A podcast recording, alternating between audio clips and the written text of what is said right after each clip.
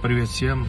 У меня рубрика «Мысли слух». Это касается сегодняшняя рубрика неверующих людей. Однажды я одного неверующего человека сказал, приходит время, что ты будешь платить за свои грехи или отвечать за свои грехи.